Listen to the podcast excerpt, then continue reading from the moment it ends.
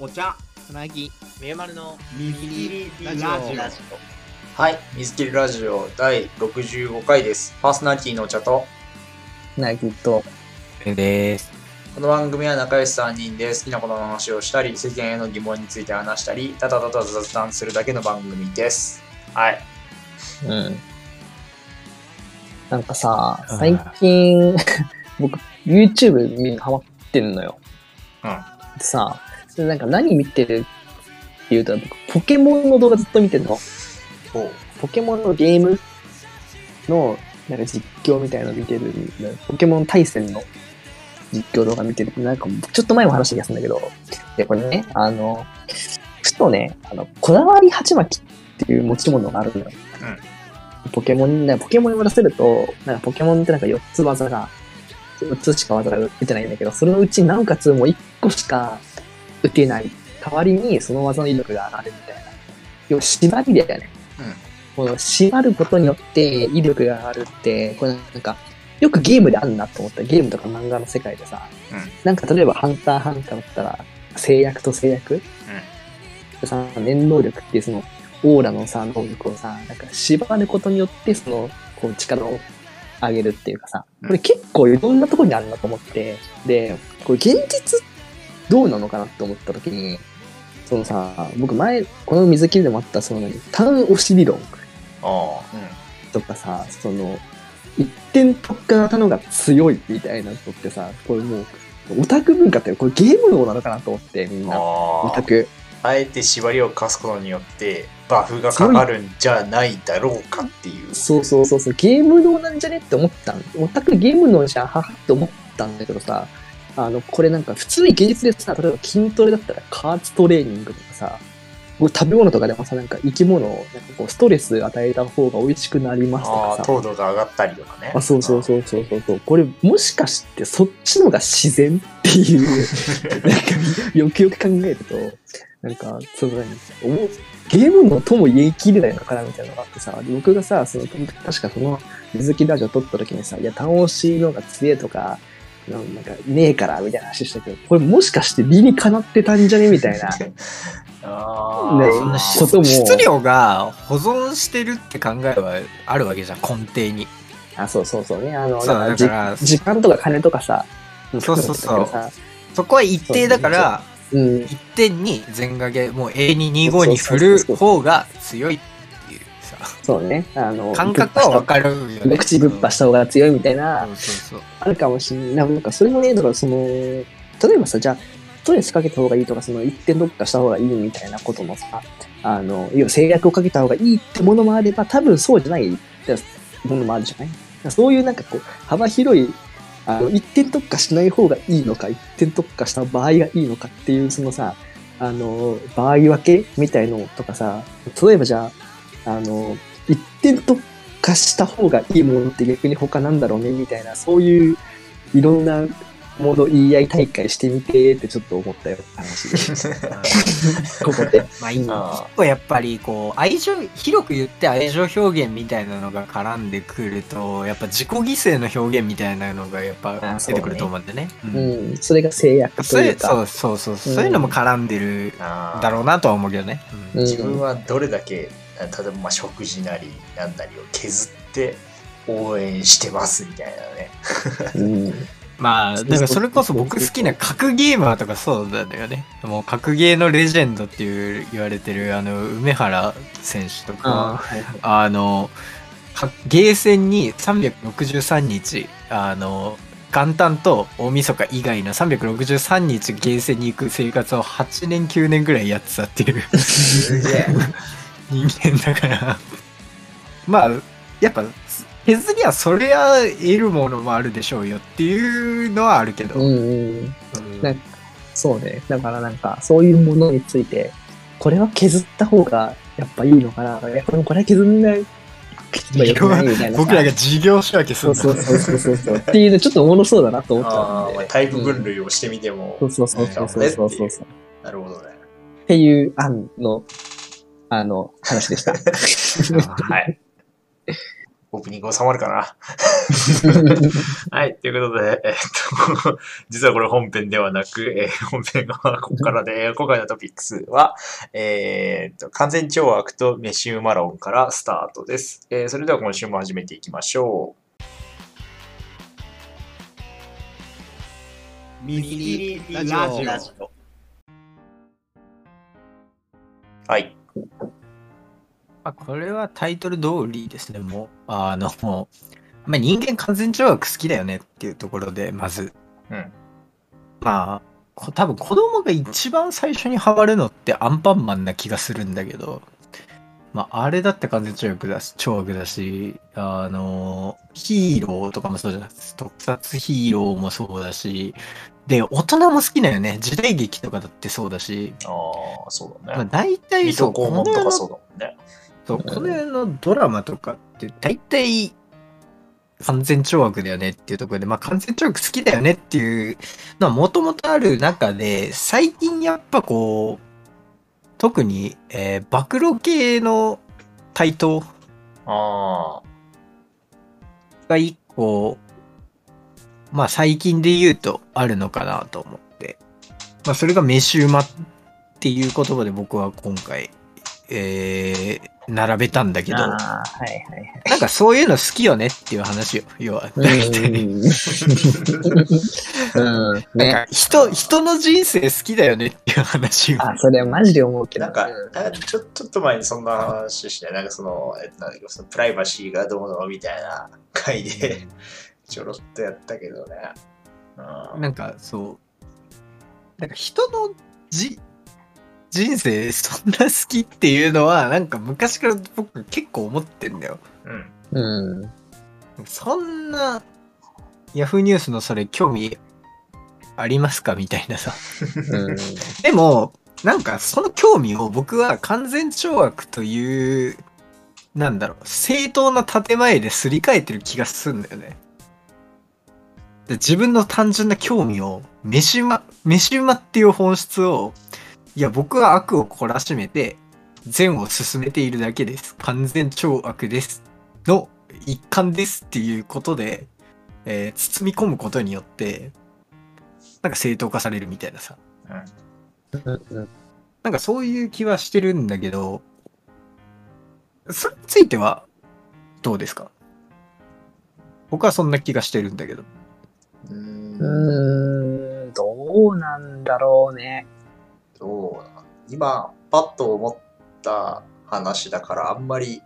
深くは考えてないけど、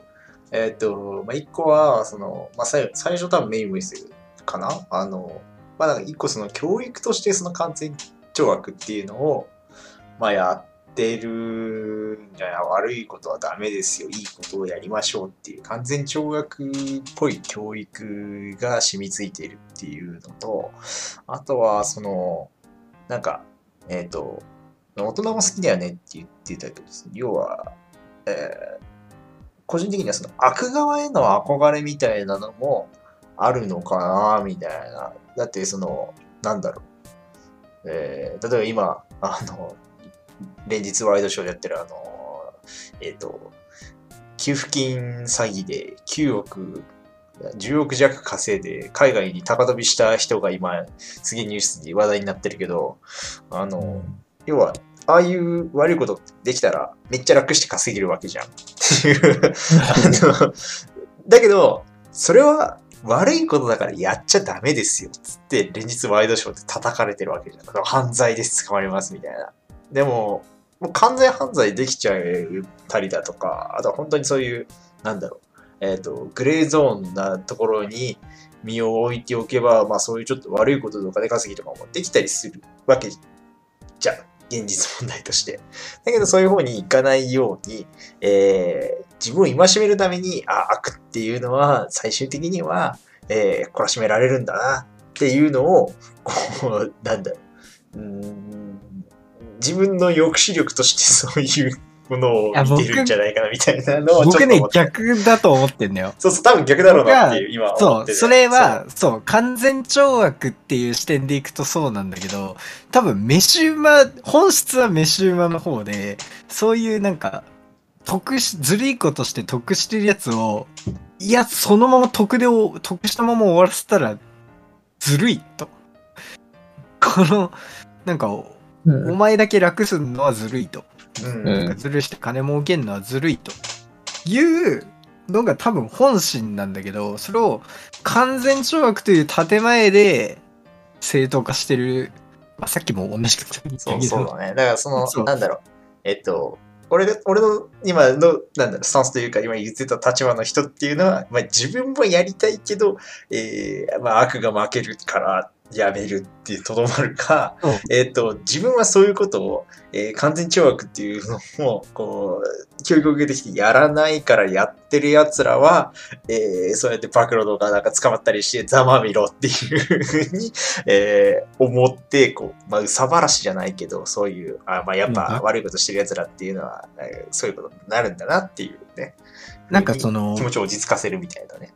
そう、なんかあの、本来の完全懲悪って悪を見つけたら悪を許さないみたいなあれだけど、メシューマロンっていう、その要は暴露系みたいなものって、自分からその悪を探しに行くわけじゃん、消費者が。ああ、そうだね。視聴者側がね買わないと知れない情報なわけだからね、要は。自ら探しに行く需要があるから、そりゃ、あの、メディア側も、あの、提供するわけで、そこに需要があるから、うん、供給するわけで、なんか、わざわざそんな探しに行ってまですることなのかなっていう疑問はやっぱ一個あって、うんっていうところでやっぱこう、今回分けたのよね。完全懲悪ってものとメシウマっていうものを。なそれはなんか分けて正しいなって思うというか、例えばアンパンマンだったら、バイキンマンがやられたから嬉しいんじゃなくて、やられて、世界平和が保たれて、そのみんなが笑顔にいるっていうところがメインなわけだって、別に悪が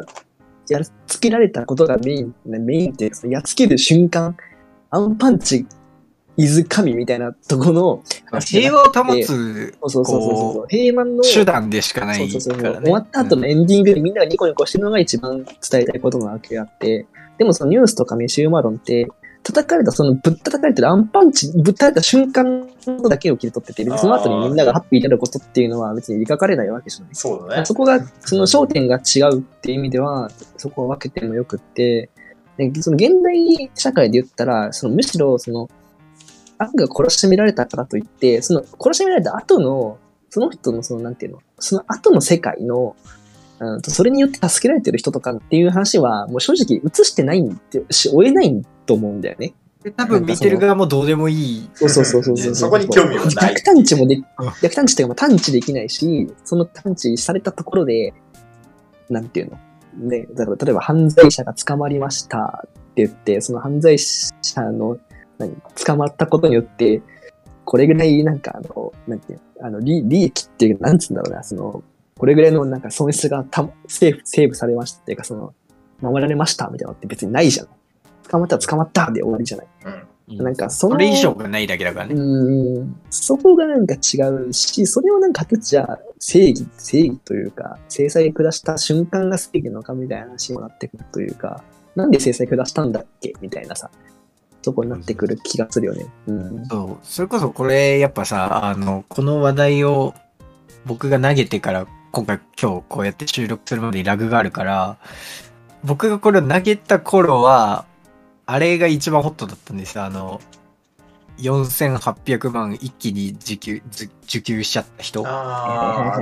政府の、あ、政府じゃない、あの、超、超、町役場が見せたやつね。そうそうそうそうそう。そうそうそうそうそう。で、なんか逃げて、なんか、ネットカジノみたいな、あ、投資か。投資かなんかして、みたいな。あれ、そんな連日やるっていうとこに違和感が生まれたのよ僕で、いや、もちろん、なんかそれこそ、役場の体制、フロッピーディスクとかもそうだし、そういうとこは確かに問題は結構あったはあったんだろうけど、なんだろう。報道する方はじゃあわかると。興味持つ奴らがこんなにいるっていうのが僕は分かんなかったのよ。そう、あの、うん。だ要はあそこの町内に住んでる人だったら、めちゃくちゃ気になると思うけど、まあ、税金だから気にはなるけど、そ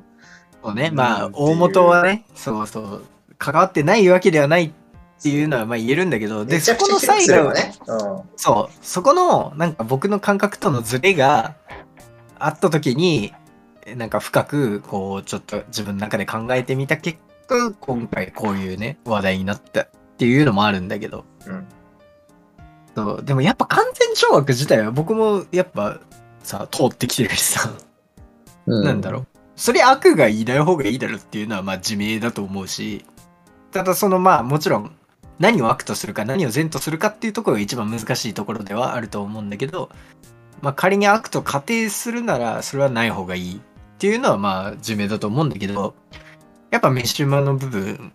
よね。何度も、何度も言うけど。うんうん。そう、マそにやっぱこう、一個のうんもうエンタメ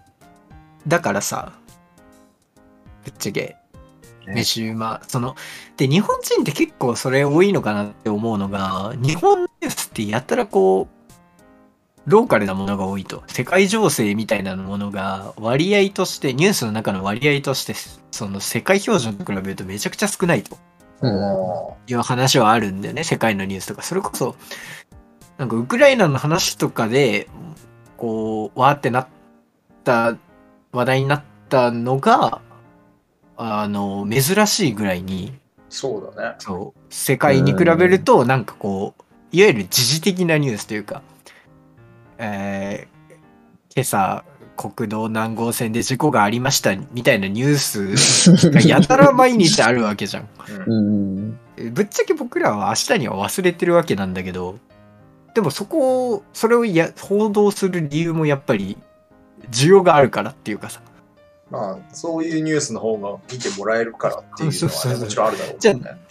ってことはやっぱりもうこれは国民性なのではないかと。こう、他の国に、国に比べても、なんかやっぱこう、飯馬的快楽を感じやすい人種なのかなとか、ね。いうふうにも考えて、そう。んなるほど。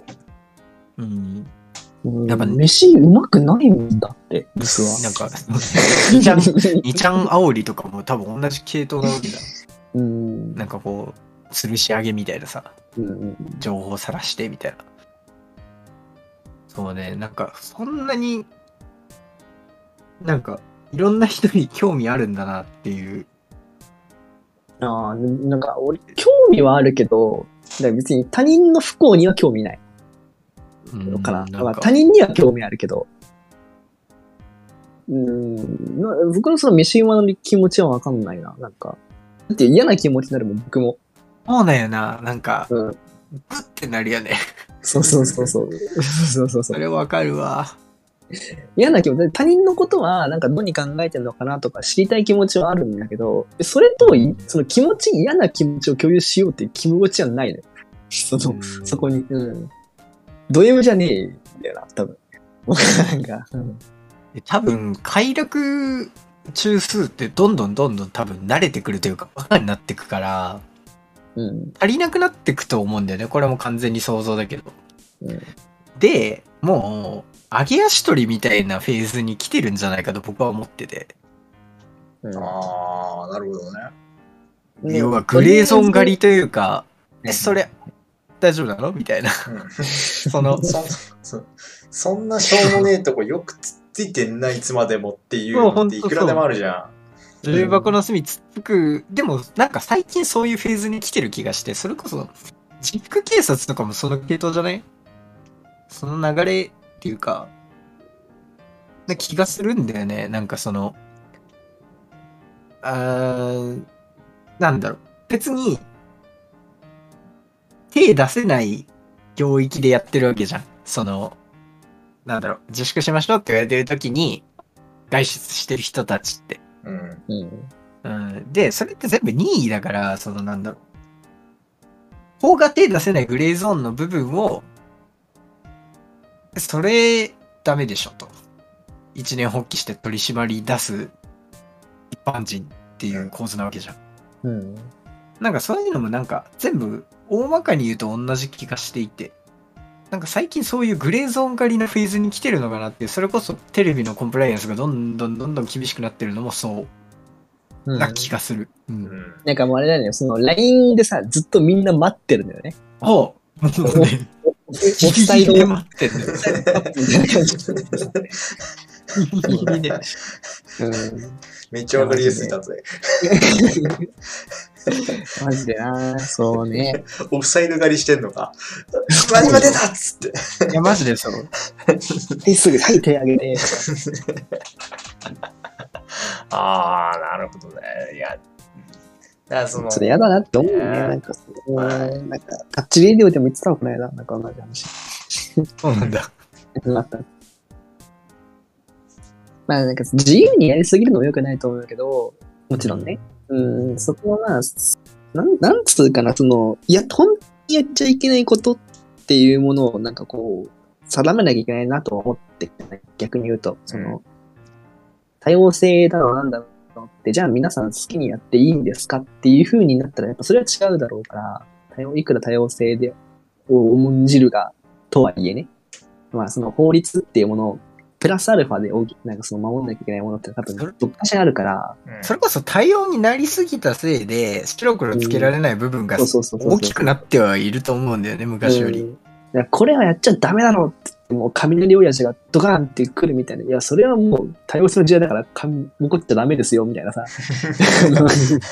そのこういう子がいてもいいんです、今の時代はってそういう。今の時代はそうそう、それ時代遅れですよ、みたいな風になっちそれこゃってる。そ、それって、これはそれ時代遅れって言う側って、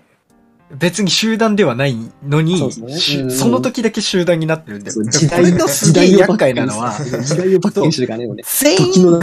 全員が子であるのに、うん意見を言う時だけ密集するっていう。だから、団体でこう、捉えることもできないのに、一個そういうはみ出し物、雷親父が今回はみ出し物だとしたら、相手そいつのを恋し古いちゃうっていうとして、そう、そうそうね。あの、水みてえなんだよ。そう、お前が離れたりするから。ねえ、これね、なんかその怒怒ってもいいだろうっていうさ、ところが多分もちろんあると思うんだよね。だからその、なんだろう。もちろんね。うん、だからなんかそこの線引きみたいな、線引きって言ったらいいのかななんかジャッジみたいのをじゃあ誰がすんのっていうのも難しいし。うんだから今、本当にあのうん前回ちょろっと頭に喋ったけど、今、騒音問題で揉めてて、結構あの、法律とかも調べたんだよね。その、実際その退去まで行くっていう段階まで行っちゃったから、これは本当に退去しなきゃいけないレベルなのかどうなのかとかをさ、ちょっと調べたんだよね。うん で、ちょっとほ、あの、無料の法律相談とかも行ったんだよね。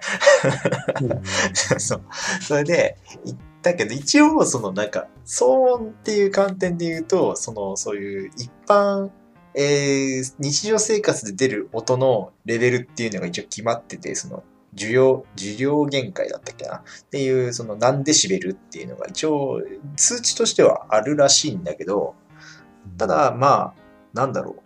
う。でも、それを超えてないから、いいだろうって、ふんぞり返ってもいいわけでもないよなって俺も、俺は思ったから、まあちゃんとその反省して、こういう風に改善しますよっていうのをとりあえず改善するんで、まあもうちょっと様子見てもらえませんかつって一応提出したんだけどさ。だからその辺ってすごい曖昧だなみたいな。超えてないからいいだろうってふんずり返っていいラインでもないし、逆になんだろう。かといって、まあそこを超えてないのに、えーやたらめったら、もう、隣はうるせえ出てけっていうのも、まあおかしいし、みたいな。でも別にどちらの主張も完全に間違ってるっていうわけでもないだろうし、みたいな。すげえ、だからその辺の問題って法律家としても、まああの、なんだろう、感じ方が出てくるから難しいラインではあるけど、みたいな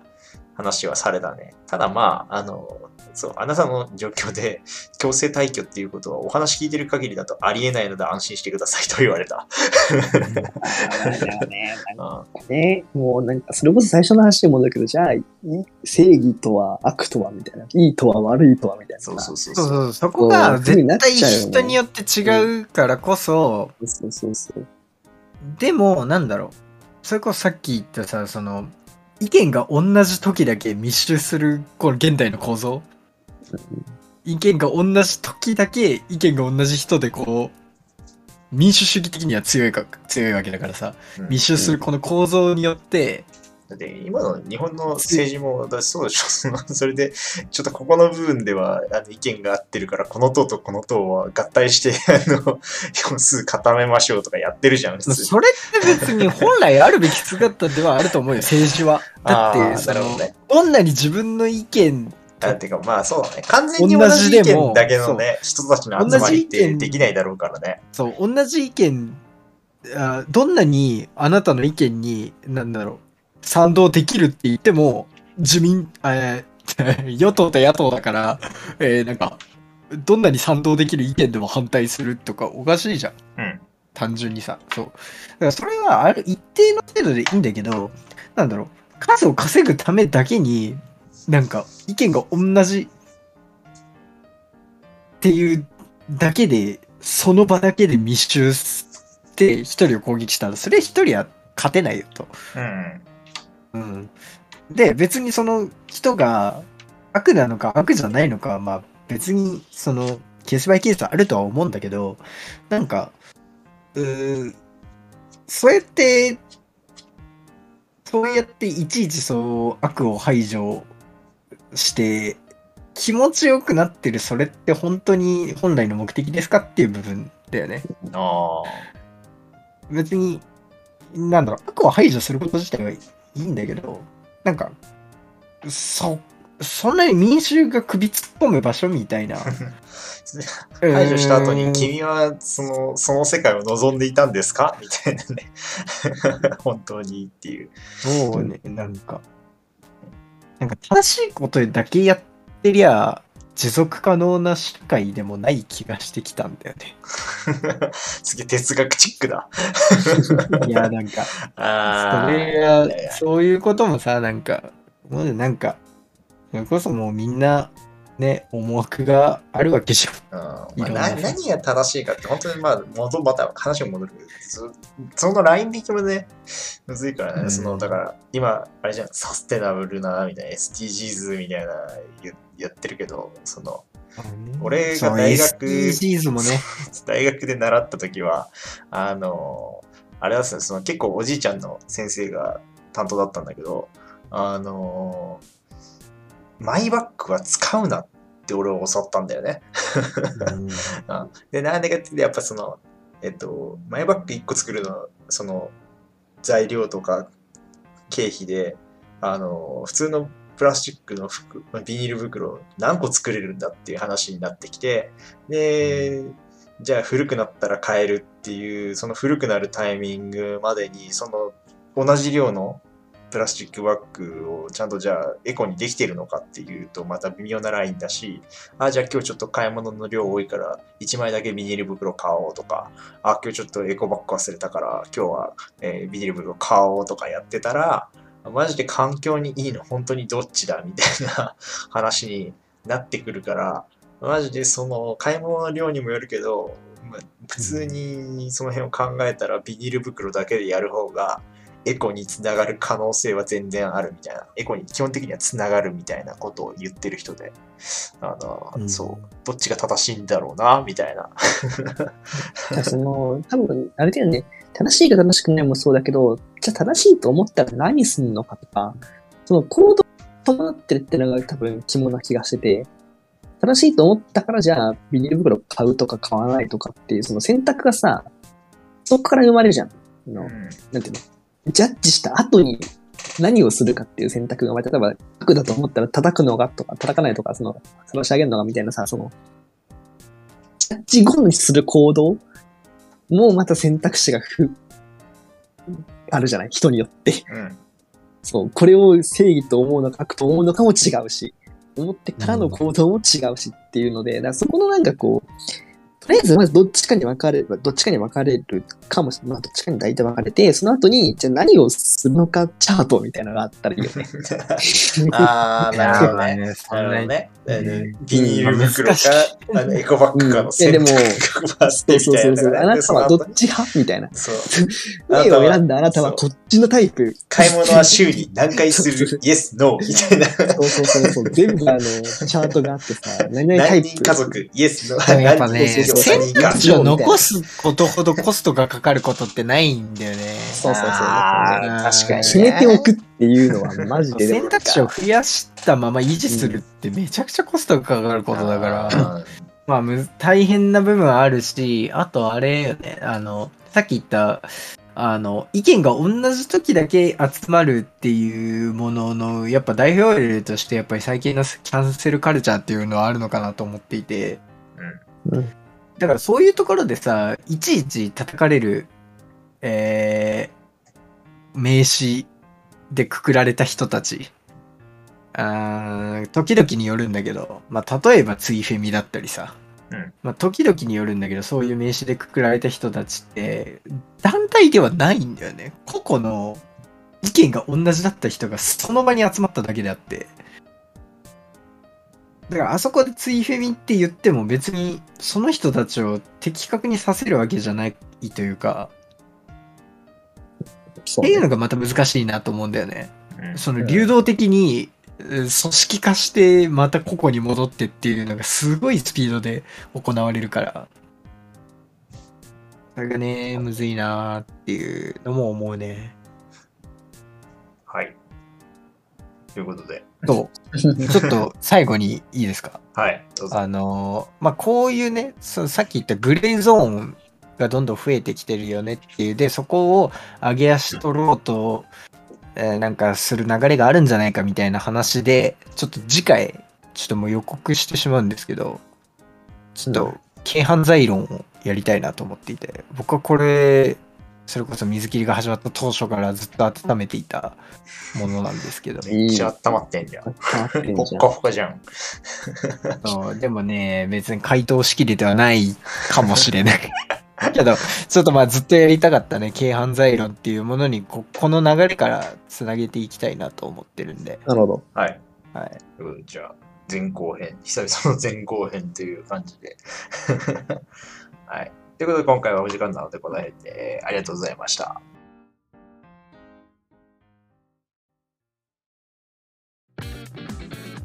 ミキリラジオ。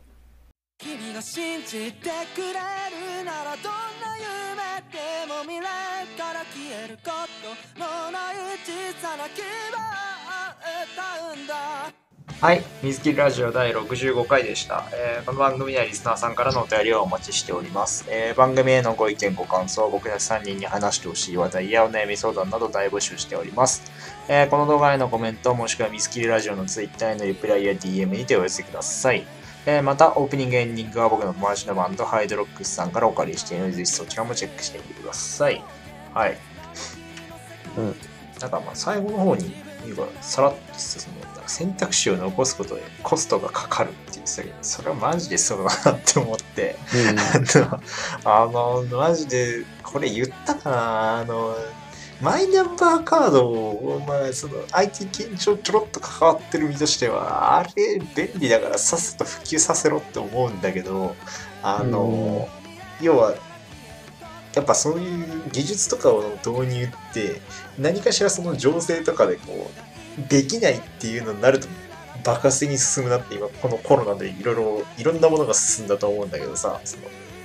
あの、うん。なんかやっぱりそのそういう禁止にならないと選択肢を残しておかなきゃいけないとか従来通りでできるからいいじゃんでとどまっちゃうんだよねやっぱり 何事も。ね。っていうのの顕著な例がマジでマイナンバーカードだなって思って、あの、引っ越しした時に、えっと、長野から、最初俺実家に引っ越して、で、実家から今、あの、神戸に引っ越したんだけど、長野から実家の方に引っ越す時に、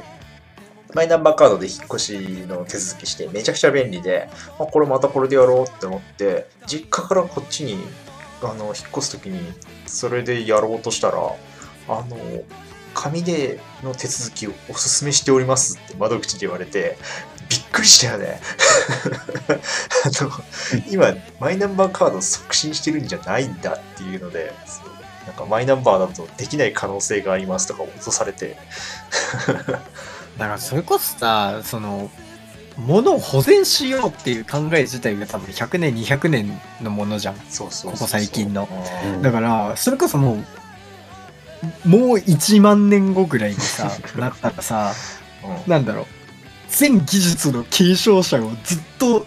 残しとかなきゃいけないってなったら、あ人類の数足りなくなんじゃね？みたいなさ。そのね、やっぱ、そういうわけじゃん。昔の技術をさ、ーほこう、別に今は使わない技術だけど、じゃあその、そのじ技術があったよっていうことを伝承するためだけにいる人っていうのがいるわけじゃん。うん。伝承者みたいなさ、あの、そういう技術が多分これからどんどん増えていったら、全員が何かを継承、なんか保全するため、するためためだけに生きる人々ばっかですみたいな。ね、世の中。なんか例えばこれめっちゃ便利じゃんって思って思いついた技術が太古の昔に思いついてあこれここがダメだったわ。こっちの方が全然便利だったわって言って今の技術が残ってたりとかするのいくらでもあったりするしね。うん。すでに現代でも、だからあれだよね。あの、うん。ジャンプのドクターストーンはすげえんだよなっていう。そうなった時に一人でそのあ、技ジャン、術の継承を。全てやったからね。なるほどね。うん。っ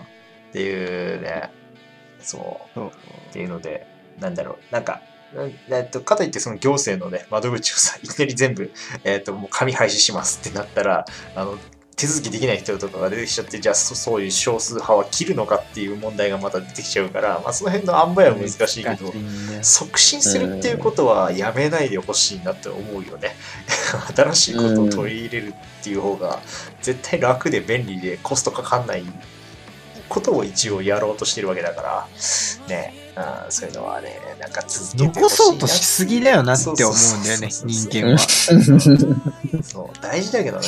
昔はないがしろにしたらダメだけど、それこそ人間が管理生物のその種の保存みたいなのを管理しだしてから、あの、生物の進化みたいなものが、まあ、いろんな進化の方法あるから、進化できはするんだけど、種の保全っていうのでこう、似たような生物の後輩をなくすっていう風になったせいで、生まれるはずだった生物が生まれないみたいなさ、種が分かれるはずだったものが分かれないみたいなことが起きてるかもしれないんだよね、今って。うんそうそうそう。そういうことも考えたらね、なんか、保つのに固執しすぎなのもどうなのかなって思っちゃうよねっていう話も。だってね、もうなんだろう、人間のそういうなんかいろいろな